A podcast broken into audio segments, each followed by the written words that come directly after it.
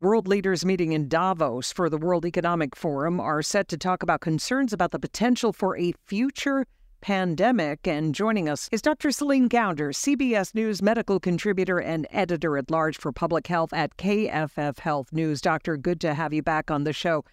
What is Disease X?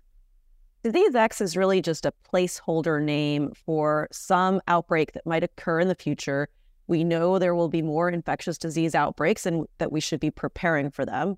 It's sort of like saying uh, there's going to be nation X that will be attacking the United States, and we need to prepare for that. So, thinking through what are the possibilities, the contingencies, and how to be prepared. So, sounds like sort of a, a hypothetical in a sense, but could this future pandemic be anything, if it occurs, be anything like the COVID pandemic?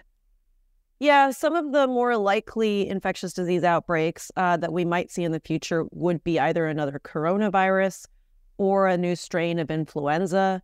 Some other diseases that are on the WHO priority list include some of the viral hemorrhagic fevers, which are diseases like Ebola or Marburg, uh, other coronaviruses that we've seen in the past, like SARS and MERS, uh, as well as Zika.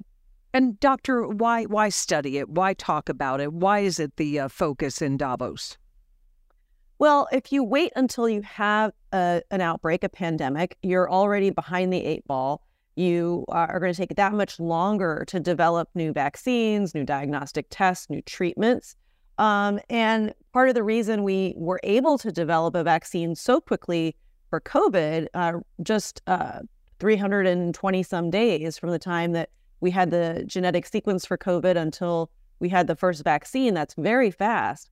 And that's because there was preliminary work being done for some of these different possibilities, you know, including the possibility of a coronavirus outbreak. And so we need to be trying to develop some tools for the most likely candidates uh, to be causing an outbreak so that we uh, don't lose so much time uh, once something hits in the future. Right. So, doctor, if there were to be another pandemic and you say 320 days in developing the vaccine for COVID, uh, would it be likely that a vaccine for whatever the next pandemic is that that would be developed even more rapidly?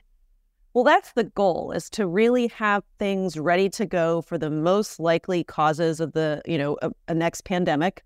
Uh, there's a handful of what those are most likely to be. So to try to develop tools that can then be sort of adapted for whatever it is that actually does emerge. And the goal is to be able to have a new vaccine come out within 100 days, so just over three months from the next pandemic hitting. Dr. Celine Gounder, CBS News medical contributor, editor at large for public health at KFF Health News.